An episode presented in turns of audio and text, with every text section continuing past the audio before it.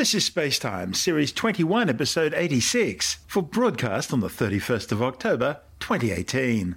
Coming up on Spacetime, researchers confirm the Earth's inner core is solid, evidence of a galactic collision, and Russian physicists have created dark matter, at least in a computer. All that and more coming up on Spacetime. Welcome to Space Time with Stuart Gary.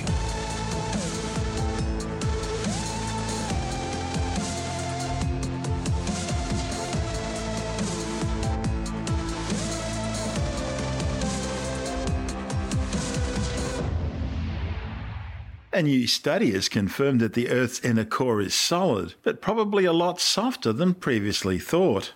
The findings, reported in the journal Science, provide researchers with a new glimpse into planet Earth's formation and evolution. The discovery is based on the detection of J waves or shear waves following earthquake activity. These waves can only travel through solid objects. The study's lead author, Associate Professor Hrvoje Tkalčić, together with Anson Pham, both from the Australian National University, used a correlation wavefield method to examine similarities between the signals at two receivers after a major earthquake rather than focusing on direct wave arrivals. As well as confirming that the inner core is solid, the authors also found that it's softer than previously thought, with the nickel iron having elastic properties similar to gold and platinum. Inner core shear waves are so tiny and feeble they can't be observed directly. In fact, detecting them has been considered somewhat of a holy grail of global seismology ever since scientists first predicted the inner core was solid back in the 1930s and 40s. So the authors came up with a rather creative approach. They firstly ignored all the big seismology readings coming through during and immediately after an earthquake. Instead, they searched for fainter signatures coming through about 3 to 10 hours after a large earthquake had occurred. The authors used a global network of seismic stations looking at every single receiver pair and every single large earthquake in order to measure or cross correlate similarities between the seismograms. It was from those similarities that they constructed a global correlogram, a sort of fingerprint of the Earth. I think that this research uh, using the, the correlation wave field, which is a new paradigm in seismology, in global seismology in particular, demonstrated the potential of this method. And I think that it opens up way for new discoveries about the internal structure of our planet. The results were then used to demonstrate the existence of J waves and infer the shear wave speed in the inner core. Tkalčić says understanding the Earth's inner core has direct consequences for the generation and maintenance of the planet's geomagnetic field. And of course, without that geomagnetic field, there would be no life on Earth's surface. The solidity of the inner core was uh, proposed back in 1940 by mineral physicist, Francis Birch. And he proposed that what Inge Lehmann discovered in 1936 so four years before that paper, that what he what she discovered is actually a transformation of a liquid to a solid phase of iron. At that time, when Inge Lehmann discovered the inner core, she didn't have sufficient information from the seismic waves that she was looking at, and th- those were compressional waves, to conclude that the inner core was indeed solid. There was just what a so, change in the waves, and that was that was it. Yeah, yeah, that was the the seismic waves. They can tell us if there is a change in elastic properties of rocks through which they travel. So she observed that there was a, a significant change or substantial change in those properties, and that's how the inner core was proposed. However, Birch, as I, as I mentioned, really hypothesized that it was a change from liquid to solid phase of iron. And then it essentially it became a quest to find a mechanism or to find a proof by looking at other types of earthquake waves that the inner core is indeed solid. So the waves that I'm referring to are also known as shear waves. And as you know, after large earthquakes, there are essentially two types of uh, ground particle motion, and one of them is known as compressional or P waves, and another is um, shear or S waves. So the shear waves, they cannot propagate through gas, plasma, or liquids. So if we could detect shear waves through the inner core, that would be a direct proof that the inner core is indeed solid. And so the quest for these shear waves started, I would say, uh, back in 1940s, and it has been going on for the last 80 years or so. And so the hunt is on to find shear waves. And uh, what are J waves? So J waves are essentially shear waves. All right. right? That propagate through the inner core. Same thing. So yeah. we call them J waves just to differentiate them from the so-called I waves, and I is the phase of compressional waves in the inner core. So J would be equivalent to shear waves in the inner core. Okay. Sure. So, so the J waves are shear waves in the inner core. How did you go about looking for that, and what did you then find? Uh, well, the key, say, the key moment was the moment when we realized that if we wanted to observe shear waves in the inner core, we would have to abandon a conventional way of searching for them. Because obviously, these waves are very difficult to observe in a direct seismic wave field because of their tiny amplitudes. And so they are below the observational threshold in the direct seismic wave field. So the key moment was when we made a decision to throw away the first several hours of seismograms after large earthquakes and to look at the later part of a seismogram that we refer to as a coda. Um, so you waited for all the noise to dissipate and then you looked at what was left afterwards. Exactly. We, in fact, we wait for the signal, the main signals, the biggest arrivals of the most prominent seismic waves to disappear, essentially, and then we concentrate on the later part of the wave field. And the key thing is then we don't look for direct arrivals of these waves, but we look for similarities between two recordings say you have a recorder in Canberra and another one in Sydney, that's about 300 kilometers away, and you have an earthquake in Japan or the Mediterranean Sea or whatever, then you would, instead of looking for direct arrivals, you actually measure similarity between these two seismograms. And you do that for all the receiver pairs everywhere on the surface of the planet after large earthquakes. So that's many combinations of receivers and large earthquakes. And you stack them all together to produce the so-called global correlogram. And that's what we have done. So that global correlogram, as I like to call it, is, is in a way a fingerprint of the Earth because all the features in that correlogram correspond to physical features in the Earth's interior. And this is how we detected J waves uh, in the inner core. So through the similarity of these waveforms. And there were some surprises there. The inner core is solid, but it's not as hard as some people had hypothesized, I take it. Sure. Um, so Yes, uh, normally I get questions from people uh, about the, first of all, about the solidity of the inner core, because the textbooks and the school textbooks will tell you that the inner core is solid. So indeed, there were previous attempts where people used free oscillations of the Earth to establish that the inner core should be solid to actually fit those observations. And this was probably the most significant evidence that we had that the inner core was solid at those temperatures and pressures.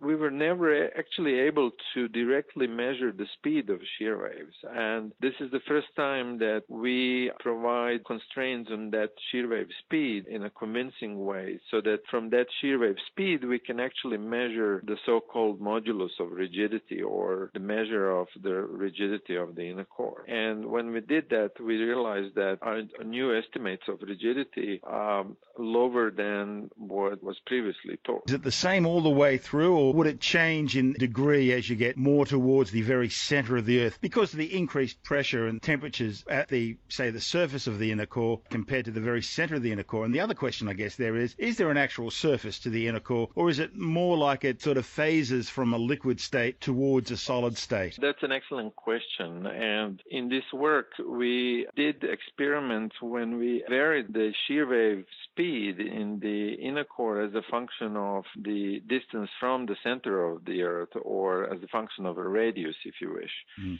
And we established that uh, this reduction in the shear wave speed and in the rigidity has to be applied to the entire bulk of the inner core. So we excluded the possibility that the inner core is less stiff or softer just in the upper layer of the inner core. So we established that uh, based on our numerical simulations that the entire volume of the inner core would have to be involved to explain our observations. Now, I should add before I answer your second question is that there's an ongoing debate why the inner core prohibits these shear waves, why they're not more prominent, and why the inner core is more attenuative and softer than we would expect at these high pressure and temperature conditions. And the first school of thought is that this is simply due to intrinsic property of iron at those conditions, whereas the alternative hypothesis is that there are pockets of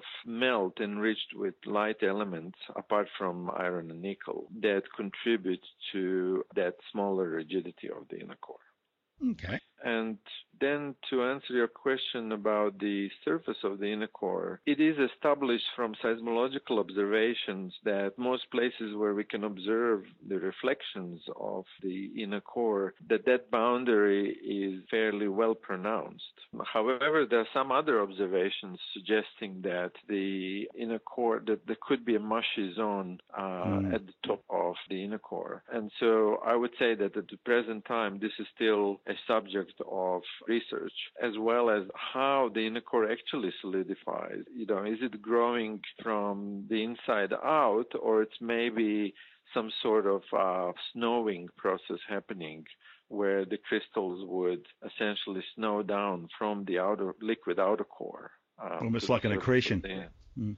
Correct, yes. Yeah. So, how does all this change or reinforce our understanding of the center of the Earth? Well, look, there are some direct implications of this research. First of all, now we have, I would say, a convincing proof that the inner core is indeed solid from the observations of body waves. And secondly, we know a little bit more about the structure. Why is that important? First of all, the rigidity or the reduced rigidity of the inner core is actually actually very convenient, if I can say in that way, in terms of geodynamics of the inner core and its relationship with the mantle. Namely, reduced rigidity means that the inner core is a little bit easier to deform than we thought. So, in a way, one of the parameters that we described is called Poisson's ratio, and that Poisson's ratio can vary for all of the Earth elements in between 0 and 0.5. In terms of the inner core, is actually almost 0.5.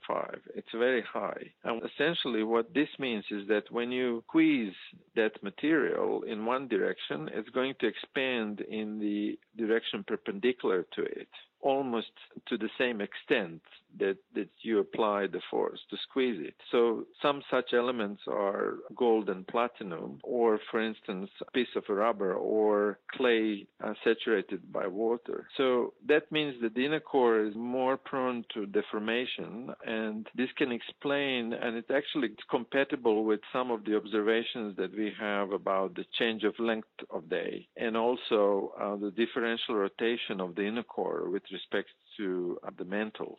Because it's actually rotating a little bit faster than the mantle in this crust, isn't it? Uh, well, uh, about five years ago, we published another paper in Nature Geoscience on demonstrating that differential rotation of the inner core with respect to the mantle is fluctuating. So mm-hmm. at times it goes faster than the rest of the mantle, but at times it slows down and goes slower. So this new discovery that the inner core is in fact softer than we or less stiff than we thought previously goes hand in hand with those previous observations of the differential rotation because you can see how the a softer material could be uh, easier to deform. That's Associate Professor Wojciech from the Australian National University. And this is Space Time. I'm Stuart Gary.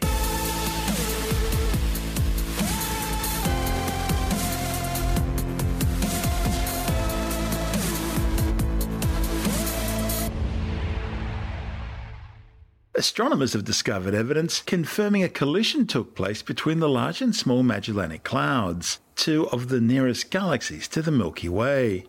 The findings, reported in the Astrophysical Journal Letters, shows that the entire southeastern region or wing of the Small Magellanic Cloud is moving in a different direction to the main body of the galaxy, unambiguous evidence that the small and large Magellanic Clouds recently collided. The study's lead author, Professor Sally Oey, used recently released data from the European Space Agency's Gaia satellite to examine the motions of stars in the Small Magellanic Cloud. Gaia is designed to image stars over and over again over a period of many years, thereby providing a plot of their movement in real time. This allows scientists to measure how stars are moving across the sky.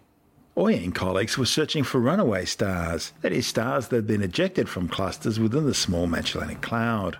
During their observations, they were surprised to find that all the stars within the southeastern wing of the Small Magellanic Cloud are moving in a similar direction and speed. The authors say this demonstrates the two Magellanic Clouds likely collided hundreds of millions of years ago. You see, earlier computer modelling had already predicted that a direct collision would cause the Small Magellanic Cloud's wing region to move towards the Large Magellanic Cloud. Whereas if the two galaxies simply passed near each other, the wing stars would be moving in a perpendicular direction. But instead, the wings moving away from the small Magellanic Cloud and towards the large Magellanic Cloud, confirmation that a direct collision occurred. The large and small Magellanic Clouds are named after Ferdinand Magellan, who became the first European to officially record them during his expedition to circumnavigate the Earth between 1519 and 1522. The bigger and nearer of the pair is the Large Magellanic Cloud, located about 160,000 light years away.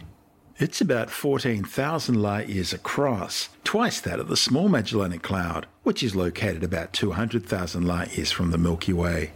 By way of comparison, the Milky Way is about 100,000 light years across.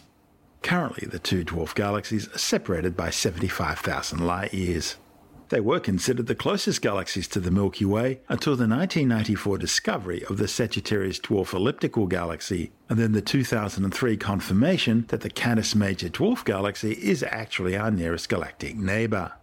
The total mass of the Magellanic Clouds is still uncertain.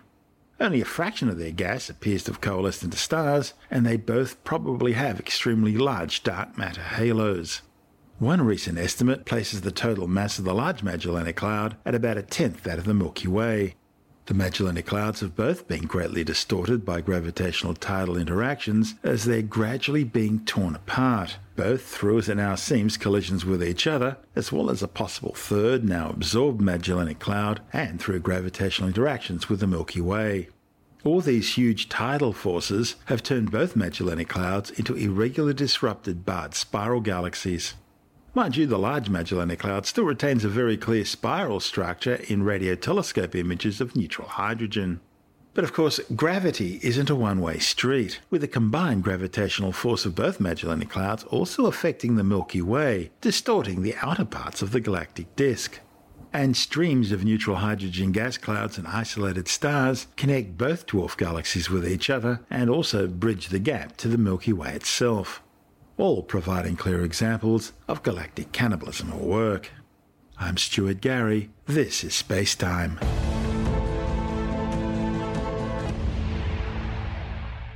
Russia has resumed launches of its Soyuz rockets. A Soyuz 21B launch vehicle is blasted into orbit carrying a Russian military spy satellite from the Plesetsk Cosmodrome 800 kilometers north of Moscow. The return to flight status comes just weeks after all Soyuz flights were grounded. That followed the failure during ascent to orbit of a Soyuz mission carrying two new crew members for the International Space Station.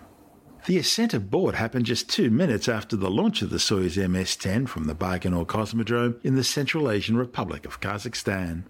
The emergency happened as the four strap on liquid fueled boosters were being jettisoned a minute and 58 seconds after launch. As the boosters were flipping backwards and clear of the core stage in a spectacular maneuver known as a Korolev cross, one of the boosters apparently failed to separate cleanly, resulting in the ultimate destruction of the Soyuz FG launch vehicle.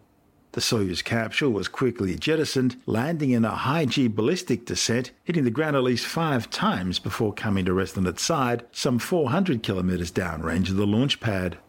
A formal commission of inquiry by Roscosmos, the Russian Federal Space Agency, traced the issue to a problem during the launch vehicle's assembly phase at the Baikonur Cosmodrome. The Soyuz 21B launch vehicle, which blasted off from Plesetsk, uses the same core stage and liquid fueled boosters, but a different upper stage and guidance computer compared to the human rated Soyuz FG launch vehicle used for the Soyuz MS 10 flight. The Soyuz 21B launch went smoothly, carrying the fourth Lotos S 1 military electronic surveillance satellite into a 900 kilometer high orbit.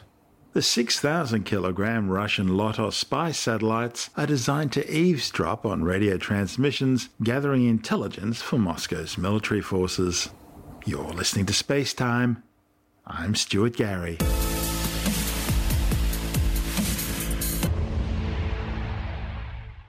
Physicists have developed mathematical models describing the motion of dark matter particles inside the smallest galaxy halos. Through their computer models, they observe that over time, the dark matter may form spherical droplets of quantum condensate. The new model, described in the journal Physical Review Letters, contradicts previous hypotheses which considered this impossible because they ignored fluctuations of the gravity field produced by dark matter particles. Scientists know dark matter exists because they can see its gravitational interaction with normal matter. However, they have no idea what it is because it doesn't emit electromagnetic radiation. It's this property which hinders dark matter searches, making it hard to even prove its existence. But there are some clues about dark matter's likely properties. For example, they think the speed of dark matter particles is low, which is why they're retained by galaxies. Not only does dark matter interact very weakly with ordinary matter, but as far as we can tell, it interacts very weakly with itself. It's thought every galaxy is surrounded by a dark matter shell or halo, which is far larger in size and mass than the galaxy it surrounds. Most cosmologists believe that dark matter particles would have a large mass, hence their speed should be high. Yet back in the 1980s it was realized that under special conditions, these dark matter particles may be produced in the early universe with almost zero speed, regardless of their mass. And rather than having a large mass, they could also be very light. As a consequence, the distances at which the quantum nature of these particles becomes apparent could be huge. Instead of the nanometer scales, which are usually required to observe quantum phenomena in laboratories, the quantum scale for such dark matter particles may well be comparable to the size of the central part of our galaxy. The researchers observed that the dark matter particles, if they are bosons with sufficiently small mass, could form a Bose-Einstein condensate in a small galaxy halo, or even smaller substructures due to their gravitational interactions. These substructures could include halos of dwarf galaxies, systems of several billion stars, bound together by gravitational forces and mini-clusters, very small systems formed only by dark matter. The Bose-Einstein condensate is a state of quantum particles in which they all occupy the lowest energy level. It's close to absolute zero, and collections of atoms in this Bose-Einstein condensate show many of the properties of behaving as just a single gigantic atom. Bose-Einstein condensates can be produced in laboratories at very low temperatures from ordinary atoms. This state of matter exhibits unique properties, such as superfluidity, that is, the ability to pass through tiny cracks and capillaries without friction. And according to the author's model, light dark matter in a galaxy would have low speed and huge concentration, and under these conditions, it should eventually also form a Bose Einstein condensate. But in order for this to happen, dark matter particles must interact with each other. And that's the point. You see, as far as we know, they can only interact with each other gravitationally.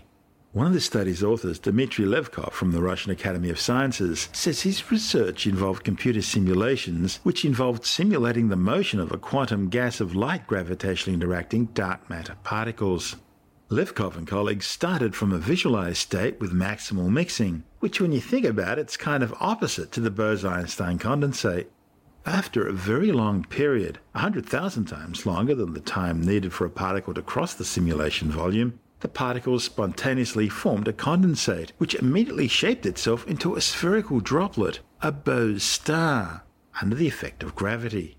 The authors concluded that Bose Einstein condensate may form at the centers of halos of dwarf galaxies in a time shorter than the lifetime of the universe. So, this means Bose stars could populate them now.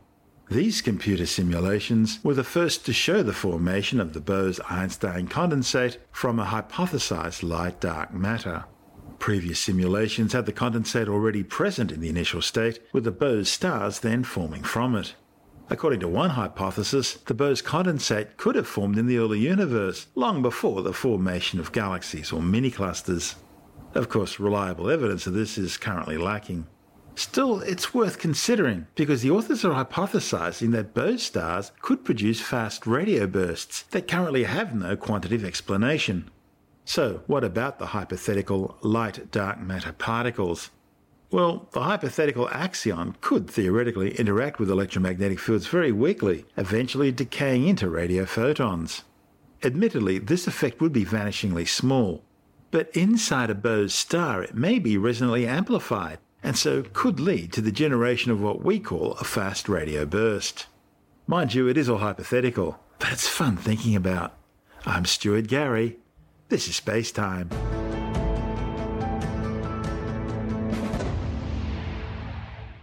And time now to take a brief look at some of the other stories making news in science this week with a science report. A new study warns that some weather conditions have been linked to an increased risk of heart attack. The findings, reported in the Journal of the American Medical Association, are based on data from more than 274,000 patients who've had heart attacks in Sweden.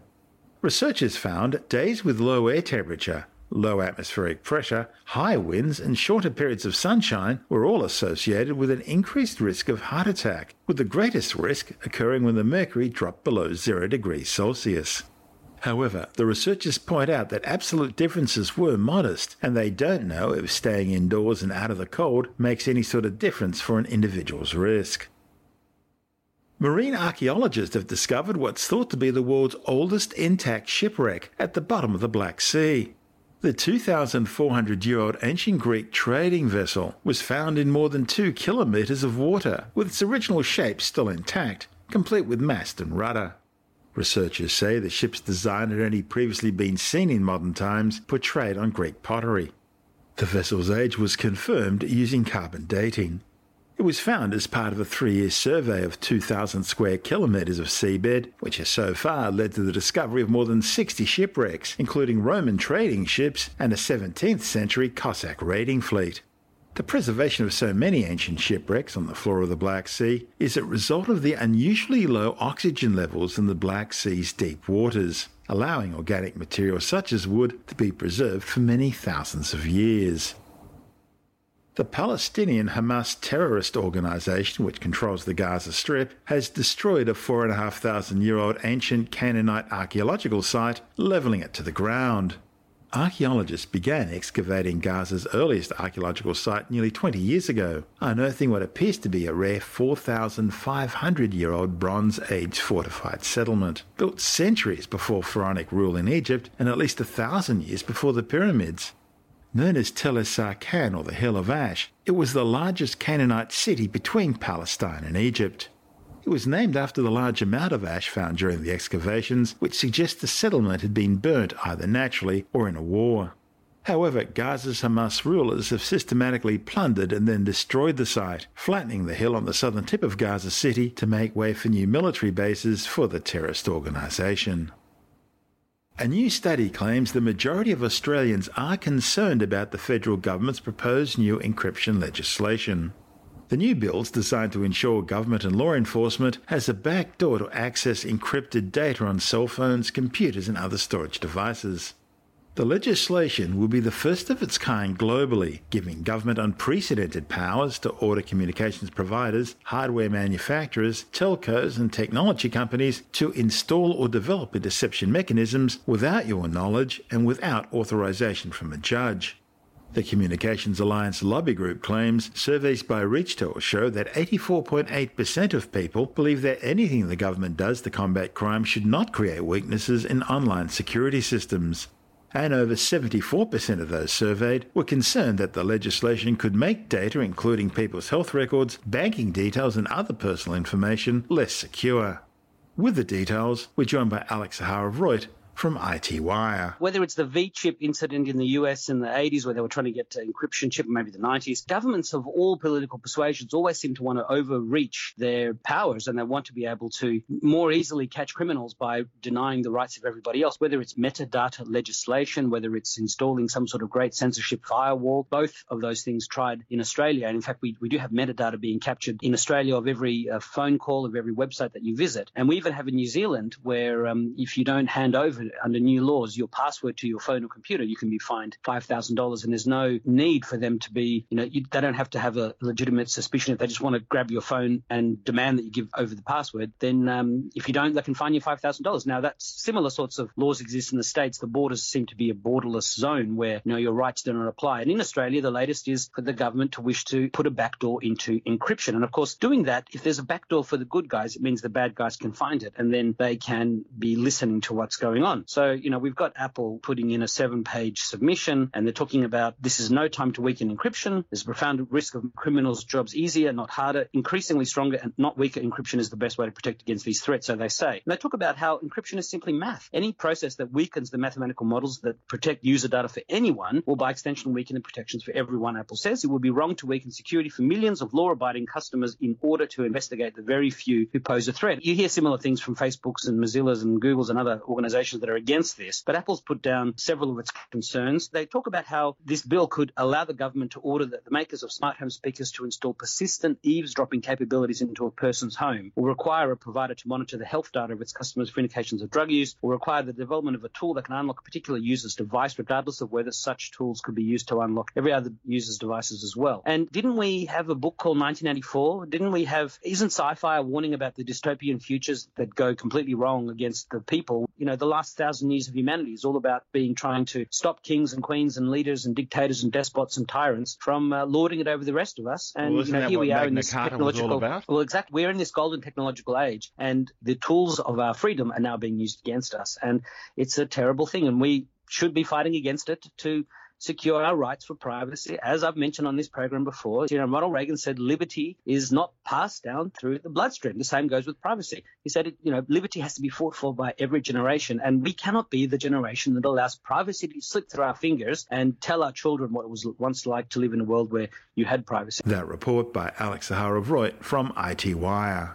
You're listening to Space Time. I'm Stuart Gary, and that's the show for now. You can subscribe and download Space Time as a free twice weekly podcast through Apple Podcast iTunes, Stitcher, Bitesz.com, Pocket Casts, SoundCloud, YouTube, Audio Boom, from spacetimewithstuartgary.com, or from your favorite podcast download provider. Spacetime's also broadcast coast to coast across the United States on Science 360 Radio by the National Science Foundation in Washington, D.C., and available around the world on TuneIn Radio. If you want more space time, check out our blog where you'll find all the stuff we couldn't fit in the show, as well as loads of images, news stories, videos, and things on the web I find interesting or amusing. Just go to spacetimewithstuartgary.tumblr.com. That's all one word and in lowercase, and that's Tumblr without the E. You can also follow us on Twitter through at Stuart Gary. At Spacetime with Stuart Gary on Instagram and on Facebook, just go to www.facebook.com slash spacetime with Stuart Gary. Spacetime is brought to you in collaboration with Australian Sky and Telescope magazine, your window on the universe. You've been listening to Spacetime with Stuart Gary. This has been another quality podcast production from Bitesz.com.